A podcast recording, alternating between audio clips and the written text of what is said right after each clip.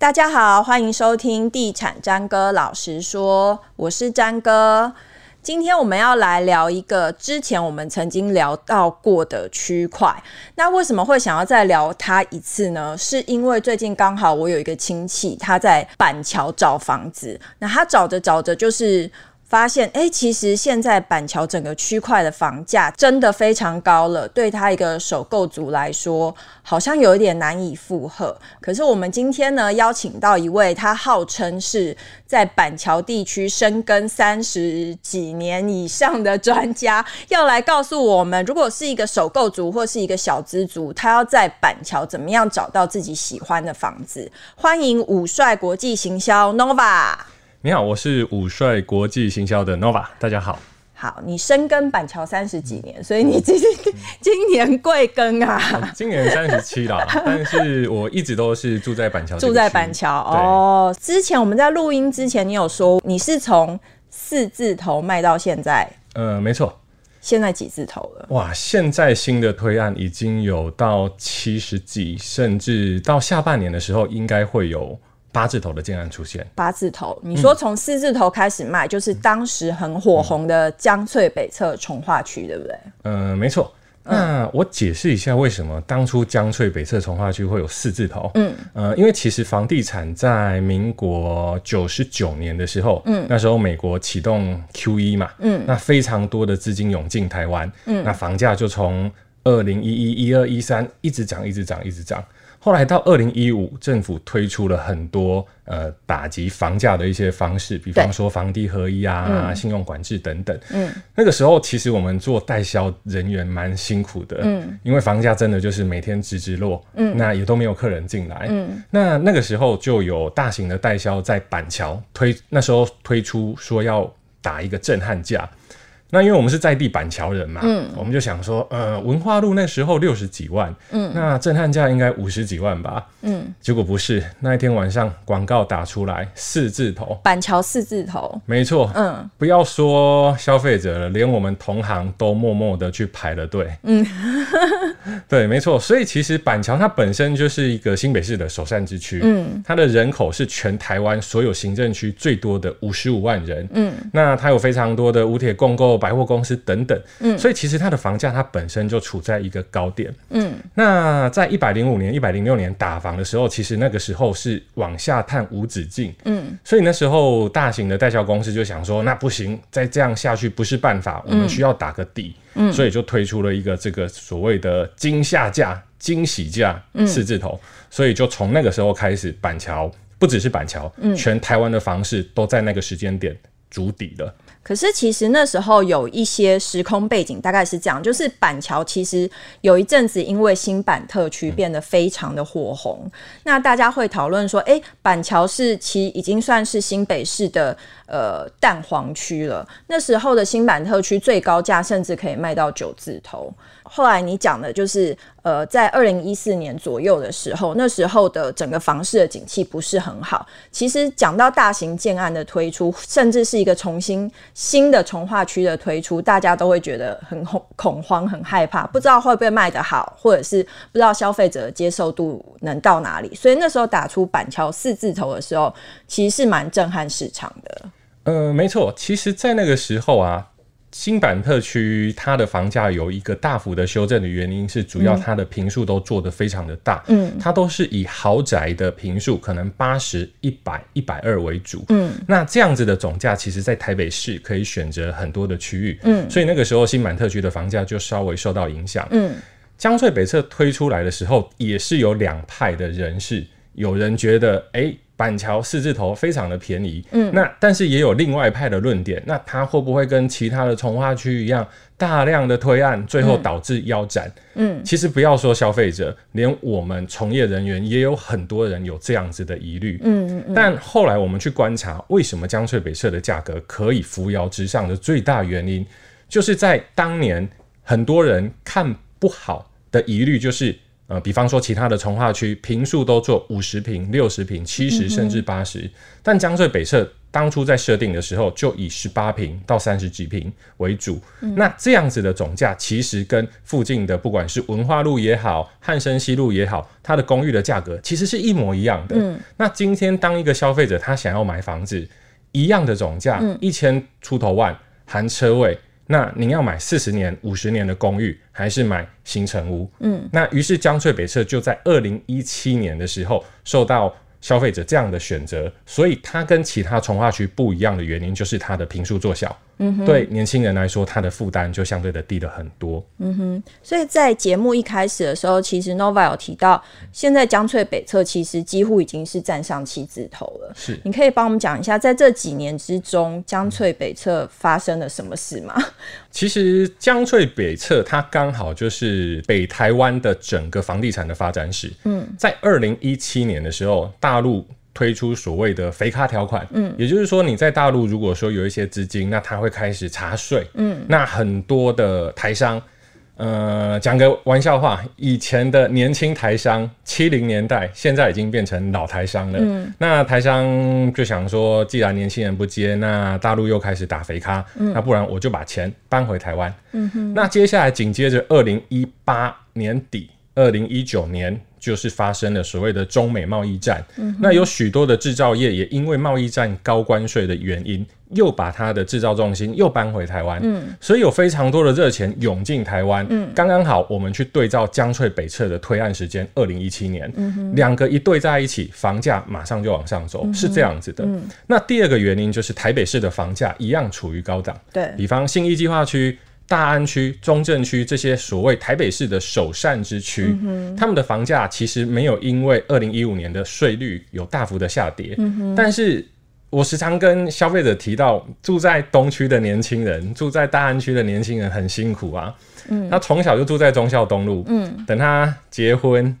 升职想要买房子的时候，去楼下看，嗯、糟糕，一平一百五十万，对，发生什么事？老公寓都买不起。没错，那于是他们就搭上了他们最熟悉的板南线，嗯，从忠孝新生、中校复兴开始往南港看，嗯、结果糟糕，南港的价格也不便宜，嗯，好吧，那我们就往新北走，嗯，那第一站就是所谓的江子翠，嗯，诶，看到了完整的从化区。那街廓完整，电线电缆地下化，嗯、道路又退缩，诶、嗯。欸，这不就跟我们当年的大直、当年的新义计划区一模一样吗？于、嗯、是江翠北侧从化区承接了非常多台北市的轻移民，嗯、那他就移到呃板桥这个区域，嗯、那板桥又有一个年轻人很喜欢的，每年十二月二十五号都会。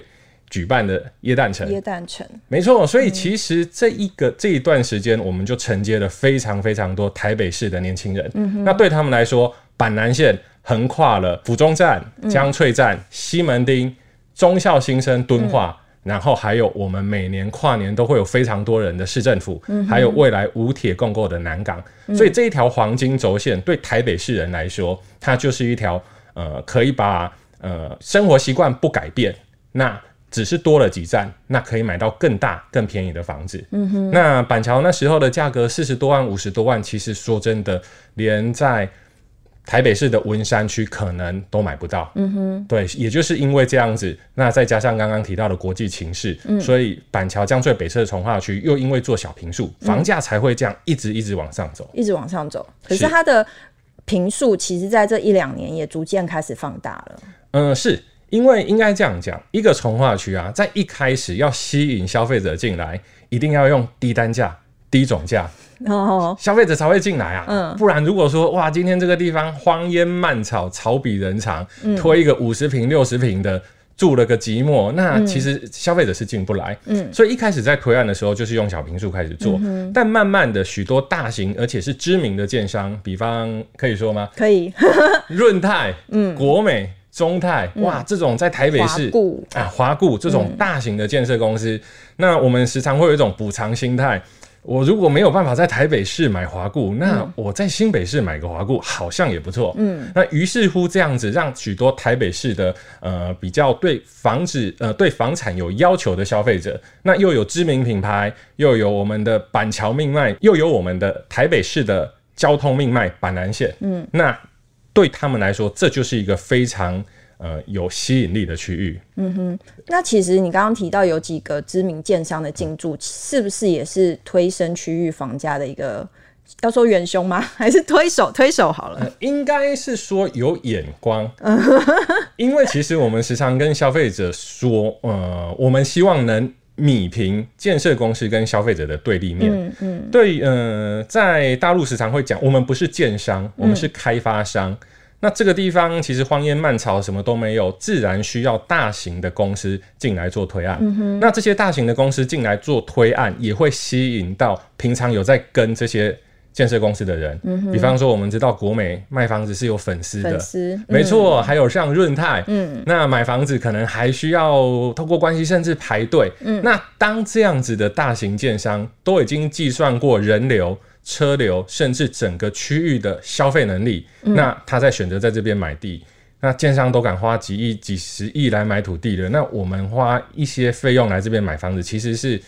并不会是有很大风险的哦。那我很好奇耶，目前比如说从二零一四年到现在，其实也算经过了七八年的发展的状发展的时间。嗯、那这个江翠北侧目前的开发进度大概是怎样？它的整体的入住率好吗？呃，比较特别的就是说，其实，在台湾有很多的从化区。呃，推了很多的案子，房子非常多。嗯，嗯，但我时常会跟客户开玩笑，下面大部分都是呃黄色的中介店或绿色的中介店。嗯，但江翠北侧比较特别的是，因为板桥它的人口是全台湾哦、呃，请注意哦，不是全双北市，是全台湾最多的人口，五十五万人。嗯，台湾的房屋供给量是严重不够的。再加上刚刚提到的平数相对做小，嗯，二十几平、三十几平，甚至到四十几平，嗯、这都是年轻人刚刚好可以。住的区域，嗯，所以现在下面的生活机能，不管是 Seven Eleven，或者是之后要开的大卖场，嗯，其实早就都已经进驻，嗯，江翠北侧从化区最特别的就是它的入住率非常的高，嗯，管委会都已经成立了，嗯，所以这也是跟其他从化区最大的差异。比较现实的一点就是，它既然已经从四字头到七字头了，嗯，现在我们一个首购族、小资族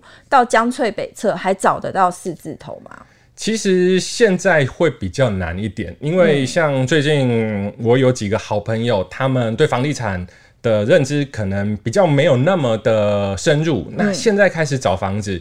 结果现在连附近的公寓都已经成交到四十四万到四十五万了。那如果说四十几年的公寓四十几万，那新成屋要找到四十几万。其实是蛮难的啦。嗯、那我时常跟消费者说，房地产啊，当你买还没买的时候，你都希望它便宜一点。嗯。那当你入住之后，那你当然会希望说价格卖高一点。对对。对那再加上我们现在政府的税率，呃，在六年之内只要做转售都会有呃四十五百分之四十五的高额税率。嗯、所以现在呃第一手买进的价格，加上它装潢的成本，再加上政府的税率，其实要找到四字头。真的应该是不太可能的。嗯哼，嗯哼，哦，那如果是这样子的话，比如说过去我们讲江翠北侧已经算是整个板桥。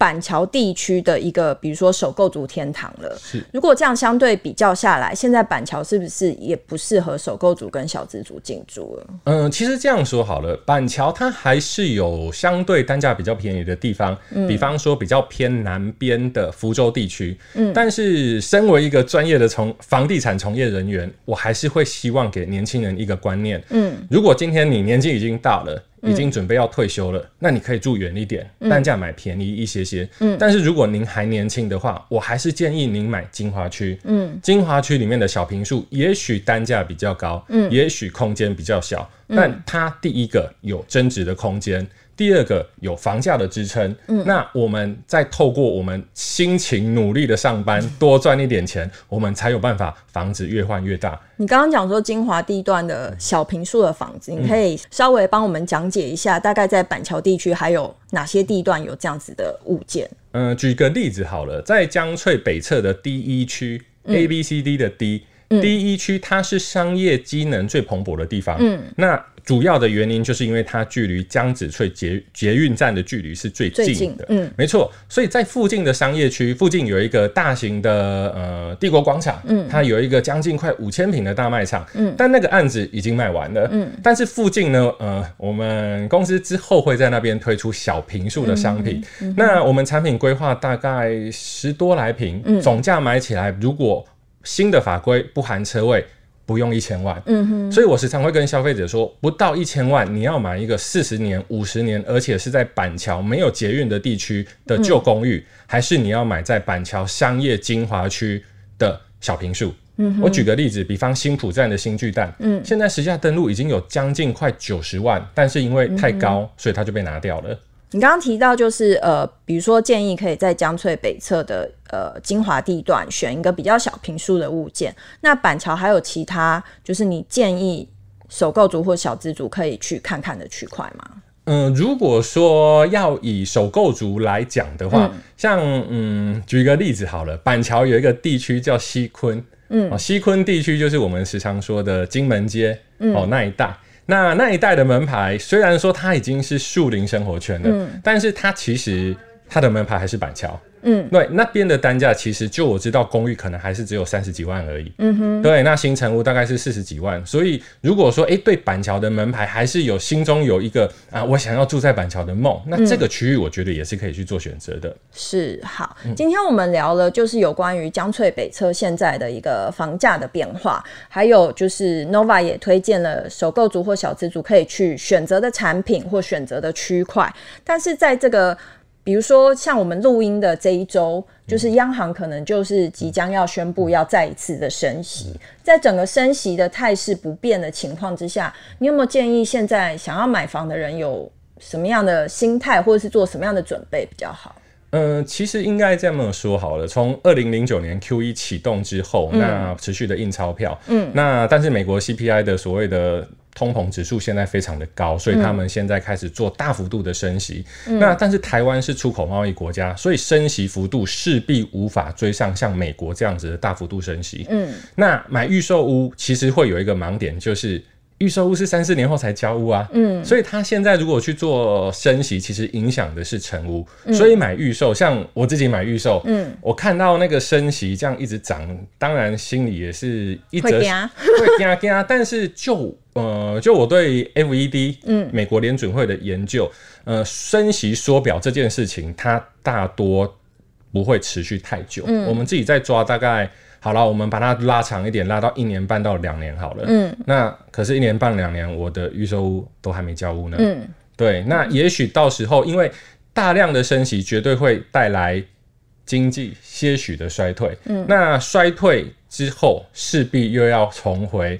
量化宽松，也就是所谓的 QE。嗯，所以其实人家所谓说的房地产三年循环、五年循环，我们时常会跟年轻人说，我们还是把钱存起来放在房子里面啊。嗯、对，嗯、年轻的时候辛苦一些，那等呃房子盖好了，那未来的事情做好了，我们再来享乐，没有关系的。好好，最后啊，我们要聊一个就是网友常常会讲的话题，就是。嗯、比方说我们刚刚讲到江翠北侧，或者讲到板桥，就是江翠北侧已经到七字头了。那以这个价钱来来，以这个价格，以这个房价来看，板桥未来还有利多的空间吗？就是大家买房总是会希望它升值嘛，就是未来还可以赚到价差。其实我个人的判断是这样子：台湾是一个所谓的开发中国家，虽然说我们已经被 WTO 定义成已开发，嗯，但是我们实际去看一些偏乡，看起来应该还没开发完成。对，那板桥的价格怎么看呢？很简单，你只要看大安信义，嗯，大安信义的价格只要继续往上或持平，那我板桥的价格就有机会慢慢的往上。嗯哼，那。重划区的价格，一般我会建议消费者就拿市区的价格打九折。嗯，比方说文化路现在比较知名的建案商会代门，嗯，它的实价登录已经到八十五万。嗯，那八十五万打九折，就是江水北侧的价格非常合理。嗯，就像是在二零一七年。江翠四字头怎么来的？嗯，很简单啊，文化路五十五万打九折就是四字头啊，嗯，就是这样子。哦，所以你的计算标准就是以市区的价格打九折，就是它的门槛，嗯，不到这个门槛的都算是低价，呃，都有空间。哦，好，所以就是大家可以去参考那个价格带来做出手的准备，这样好了。好，今天谢谢 Nova 告诉我们如何在板桥挑到好房子，或者是如何在板桥找到你心仪的，比如说 CP 值高的房子。谢谢 Nova，好，谢谢大家，谢谢主持人。好，谢谢，拜拜，拜拜。